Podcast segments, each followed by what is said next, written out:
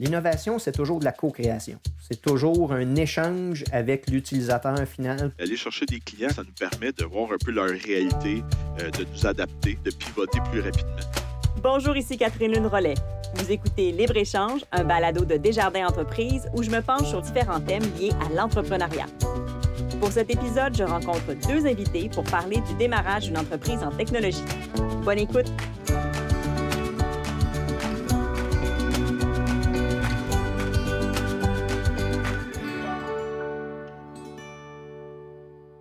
Le secteur des technologies occupe une place prépondérante dans l'économie québécoise et contribue à notre rayonnement international. Aujourd'hui, je m'intéresse aux entrepreneurs de ce milieu en pleine effervescence.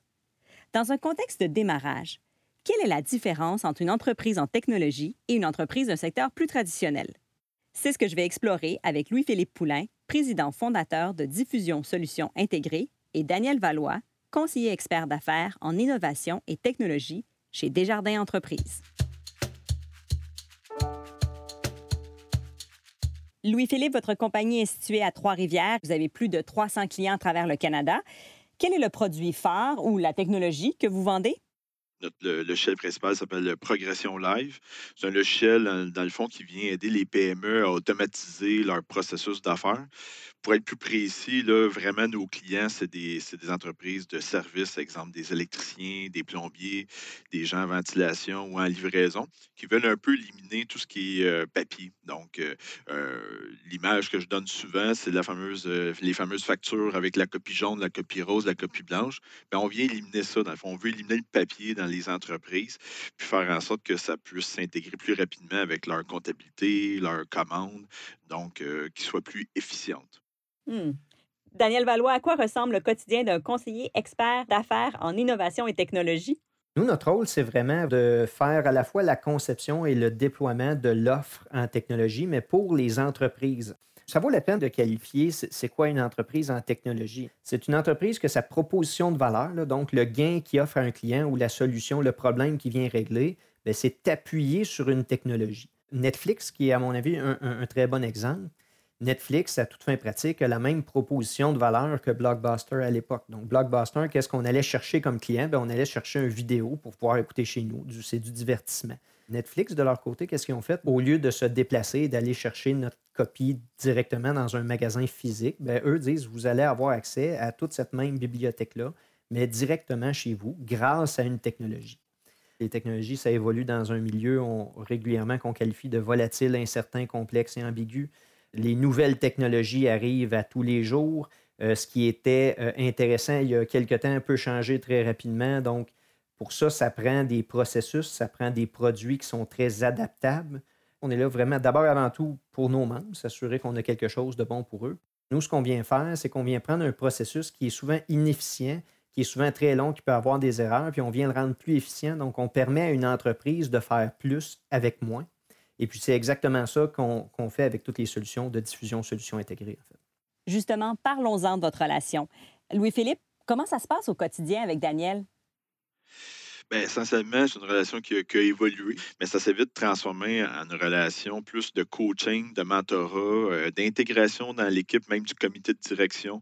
Souvent, la technologie, ben, on aime beaucoup l'innovation, on veut pousser pour créer des nouvelles choses, mais par contre, on ne sait pas si ça va fonctionner. Puis ça crée de fois un peu de l'incertitude euh, au niveau des employés, dans le fond, qui peuvent peut-être être, euh, on va dire, pratiquement méfiants, parce que ça les sort un peu de leur zone de, confort.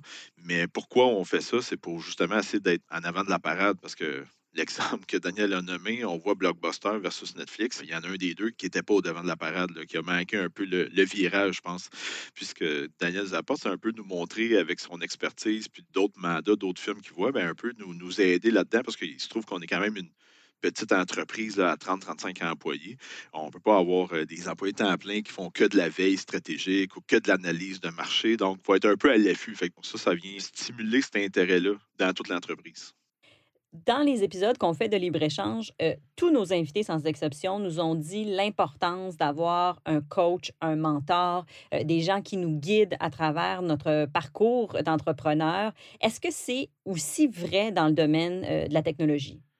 C'est vrai que c'est important, mais encore là, la volatilité et l'incertitude, le fait que tout change de manière constante, fait en sorte que c'est encore plus important, je crois, dans ce secteur-là, parce qu'on n'a pas le choix d'avoir le nez rivé sur nos opérations. On n'a pas le choix d'être constamment en train de développer ce qu'on fait, de bien répondre aux besoins de nos clients. Puis juste de temps à autre, quelqu'un qui est capable d'avoir un œil externe, ce comité consultatif-là, moi, c'est ce que j'essaie de pousser le plus possible. C'est quelqu'un qu'on peut appeler des fois aussi rapidement que cinq minutes pour dire Hey, si, je te dis que j'ai telle idée, là, je, je m'en vas-tu dans le champ complètement? Puis en même temps, d'avoir des gens du comité consultatif qui peuvent amener des idées de l'externe ou avoir des opportunités ou des risques qui sont sur le radar. Je crois que c'est essentiel dans ce secteur-là. Maintenant, je crois que c'est aussi important dans tous les secteurs.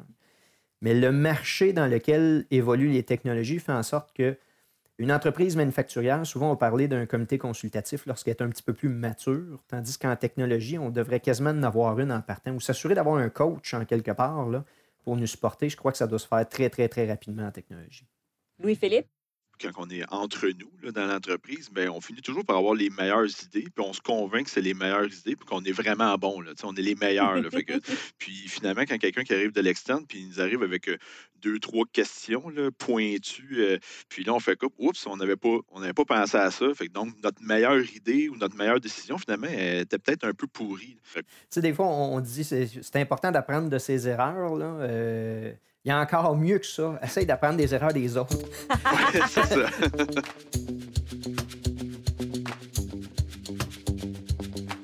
Parlons du démarrage des entreprises en technologie. Est-ce qu'il y a peut-être des erreurs que les entrepreneurs commettent fréquemment? C'est difficile de répondre parce que je ne sais pas si c'était des erreurs ou c'était de l'apprentissage que j'ai réalisé, mais moi, j'ai créé une entreprise. J'avais 24 ans quand j'ai commencé. C'est sûr qu'on n'a pas été chercher beaucoup d'aide externe on n'a pas, euh, été chercher non plus vraiment d'argent. On a, fonctionné sur nos propres fonds autogénérés. Euh, ça fait en sorte que ça a peut-être été un peu moins rapide. Moi, le conseil que j'avais reçu, le, seul euh, à l'époque qui venait de mon comptable, c'était aller chercher des clients. puis je pense que c'est encore bon ce conseil-là, parce qu'aller chercher des clients, aller rencontrer, c'est votre qui finalement qui va utiliser notre service, notre produit, ben ça, ça nous permet de voir un peu leur réalité, de nous adapter, d'éviter d'être un peu euh, tout seul dans notre cochon à faire un produit, puis au bout d'un an, deux ans, tadam, voici mon, mon logiciel, mais finalement, qui répond peut-être pas tant à des besoins.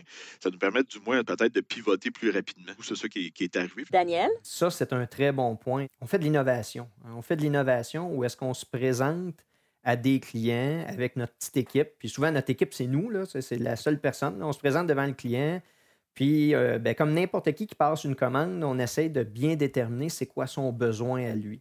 Puis après ça, ben, nous, on prend toutes plein de notes de ses besoins, puis on ramène ça à notre petite équipe. Puis là, on dit, ah ben, ça, c'est ma compréhension du besoin.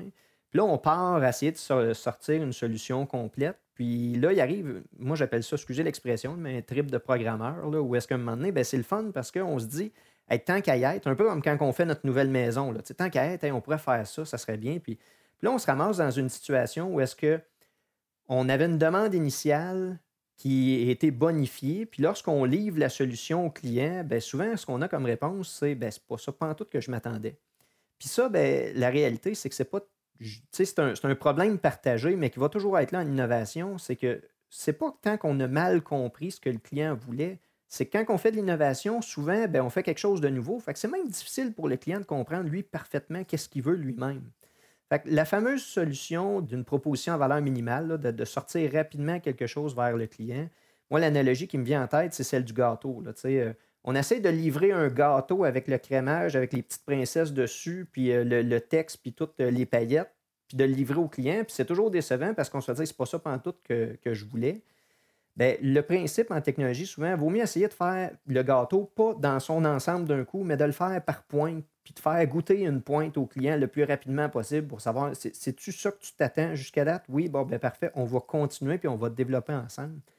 L'innovation, c'est toujours de la co-création. C'est toujours un échange avec l'utilisateur final pour comprendre qu'est-ce qu'il aime, qu'est-ce qu'il n'aime pas. Puis ça prend aussi une ouverture d'esprit pour être capable de dire, ben, peut-être que notre vision initiale, c'était pas la bonne, puis c'est le client qui va nous dire ultimement qu'est-ce qu'il faut. Est-ce qu'il y a une différence entre le démarrage d'une entreprise en technologie et celui d'une entreprise plus traditionnelle? Moi, ce que je vois qui est assez typique des entreprises en technologie, c'est que de plus en plus, on voit des entreprises qui développent pas tant une entreprise, ils développent une technologie.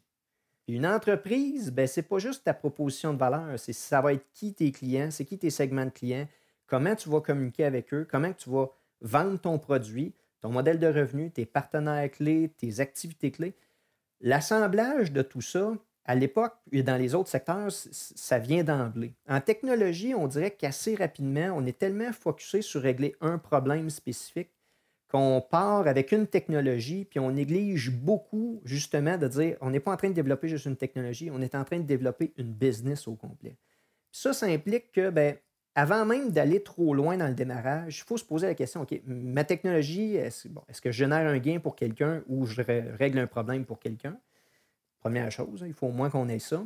Mais après ça, on a bien beau régler un problème qui existe. Ben, OK, comment je vais euh, aller joindre ce marché-là? Mais il faut ne cesse qu'avoir à l'esprit qu'on n'est pas en train de développer une technologie, on est en train de développer une entreprise. Puis ça, je crois que c'est un élément qu'on voit plus en tech que dans tous les autres secteurs. J'imagine que Louis-Philippe, cet exemple-là vous parle parce que ça a été votre cas à vous. Vous avez démarré votre entreprise avec votre colocataire qui était aussi quelqu'un qui étudiait avec vous. Est-ce que ça, c'est un défi pour les entrepreneurs qui dirigent des entreprises en technologie? de se dire, ben moi, je suis un programmeur, mais à un moment donné, je, réalise que j'ai besoin d'aide en marketing, que j'ai besoin d'aide en comptabilité. Est-ce que c'est comme un choc des fois dans leur parcours d'entrepreneur? Ben, je pense euh, en technologie ou dans d'autres domaines, un classique, c'est d'essayer de s'entourer des meilleures personnes alentour de nous pour venir compléter ce qui nous manque comme force. Par contre, ça, c'est plus difficile à faire au début quand on n'a pas vraiment de sous, de moyens financiers pour embaucher des personnes. Donc, euh, dans mon cas, ben, c'est un peu moi qui ai développé euh, des aptitudes en allant chercher des, formations à gauche à droite, des perfectionnements. J'étais un peu plus généraliste finalement, donc j'étais capable de faire un certain, un certain bout de chemin, autant en comptabilité qu'en vente, qu'en analyse. Mais ça, ça fait un temps. Après ça, c'est sûr qu'à un moment donné, quand on, vient compléter l'équipe, ben là, je dois avoir des gens qui vont venir m'appuyer. En fait, le but, c'est d'embaucher des gens qui sont meilleurs que moi. Donc là, maintenant, tout le monde est meilleur que moi, puis tant mieux, dans leur spécialité, dans leur domaine. Probablement que tous les entrepreneurs qui nous écoutent de différents domaines se disent, ben, il faut toujours rester innovant, mais je pense que c'est particulièrement vrai, évidemment, dans tous les domaines des technologies. Est-ce que cet appétit de ce qui est nouveau est essentiel? Définitivement. En tout cas, je ne veux pas parler pour toi, Louis-Philippe. Je serais bien surpris qu'on ait des réponses différentes là-dessus. Là. En technologie, honnêtement, il y a beaucoup des compétences que j'avais là 4 ans, 5 ans, qui aujourd'hui, ben mon Dieu, je ne sais même pas si je m'en sers 1% de mon temps. Puis la principale qualité, euh, je crois qu'on a, puis dans nos échanges avec Louis-Philippe, c'est souvent ça. Là, on a toute notre bibliothèque là, qui est bondée, puis on finit toujours par une discussion de Hey, es-tu au courant de ça qui s'en vient? Puis on ne développe pas en fonction de l'expérience de ce qu'on a appris du passé. D'une part, oui, mais nos décisions sont beaucoup orientées en fonction de notre compréhension de ce qui s'en vient. C'est un petit peu comme la citation de Wayne Gretzky. Il ne faut pas aller où est-ce que la POC est, il faut s'en aller où est-ce que la POC s'en va. Ben, c'est ça en technologie, puis ça, ça vient juste avec de la curiosité, je crois. C'est ça la solution. Louis-Philippe? Nous-mêmes, quand on est arrivé sur le marché, ben, on était deux personnes dans un appartement à Montréal qui a comme créé un logiciel, puis on a commencé à avoir des clients, un, puis deux, puis dix, puis cinquante, mais finalement, on allait chercher ces clients-là, puis c'est pas un compétiteur qui allait chercher, qui était établi, puis qui avait une grosse liste de clients. C'est une petite entreprise de deux personnes. Fait que nous, on peut se faire faire nous-mêmes, ce coup-là, par quelqu'un qui, qui démarre demain matin. Donc, c'est dans cet aspect-là aussi que c'est ultra compétitif. Les compétiteurs, ben là, c'est pas un compétiteur qui est au bord de la rue ou dans la ville d'à côté, c'est un compétiteur qui est carrément mondial. donc, ça peut être n'importe quelle entreprise euh, située, on ne sait pas où, qui va faire un offre puis qui va devenir un peu le, le, bon produit qui répond à un bon besoin, qui va venir dominer un marché. Fait en ayant cette idée-là en tête, ben, on se dit qu'il faut toujours être, comme on mentionnait, en avant de la parade, de penser à l'innovation. Sais, souvent, notre compétiteur en technologie, c'est pas celui qu'on connaît depuis toujours, qui fait sensiblement la même affaire que nous, mais qui va le faire mieux du jour au lendemain. C'est souvent une start-up qui arrive avec une petite portion de tout ce qu'on fait, mais qui le fait via une nouvelle technologie. Puis là, ben, ça nous arrive de côté, puis on ne l'a pas vu venir. Est-ce qu'il y a aussi une particularité quand on travaille dans les nouvelles technologies? Et là, on s'adresse à des clients qui peut-être nous comprennent pas. Comment on doit s'adresser aux clients? Moi, c'est un peu pour ça que je ne programme plus, c'est que je suis devenu vulgarisateur technologique. Donc, ça a été ça essentiellement, surtout dans notre domaine, vu que c'est beaucoup des PME. Euh, c'est des gens qui n'ont pas de département informatique, par exemple, à l'interne, qui n'ont pas de ressources ou de compétences vraiment pour gérer ça. Donc, on devient un peu, on va dire, vulgarisateur, formateur. C'est beaucoup d'accompagnement, finalement, qu'on doit vivre au, quotidien. Oui, on a le patron qui décide de dire on va implanter une technologie, on veut ça, mais finalement, ce n'est pas lui qui va participer à l'implantation, ce n'est pas lui qui va l'utiliser, c'est ses employés. Puis eux ne sont pas nécessairement convaincus parce qu'on vient modifier leur façon de faire, on vient changer leur routine. Fait que déjà là, on a un premier obstacle. Puis deuxièmement, ils sont peut-être même pas à l'aise non plus en, technologie. C'est ça qui va faire un peu le succès ou l'échec d'une implantation, c'est le désir de voir que ça fonctionne mais c'est de les préparer à, accueillir cette nouvelle technologie-là, puis voir ça comme un allié. Daniel, vous voulez rajouter quelque chose? Je crois que l'élément clé en technologie, c'est que la valeur et la qualité de notre proposition de service qu'on a, ce pas à nous-mêmes d'en juger. Puis ça, c'est l'erreur souvent qui est faite. C'est, le client ultimement qui va en juger. Puis en ce sens-là, ben, on vaut autant que ce qu'on est capable de faire comprendre. Pas que ce qu'on est capable de faire, mais de ce qu'on est capable de faire comprendre à nos clients.